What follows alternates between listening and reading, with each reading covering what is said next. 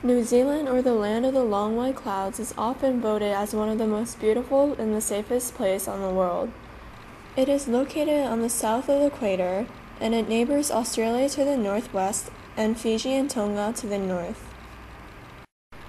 New Zealand consists of two main islands, one to the north and one to the south. Rotorua, the place that we are going, is to the north. Compared to the southern island, the north is less mountainous, but it is the north that is noted for its active volcanoes, the largest being Mount Ruapehu.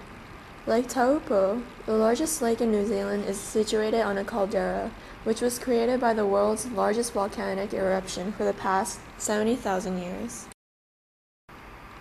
New Zealand sits in between the subduction of the Pacific Plate under the Indo-Australian Plate, which is the reason for its vast numbers of volcanoes, especially in the nor- North Taupo volcanic zone.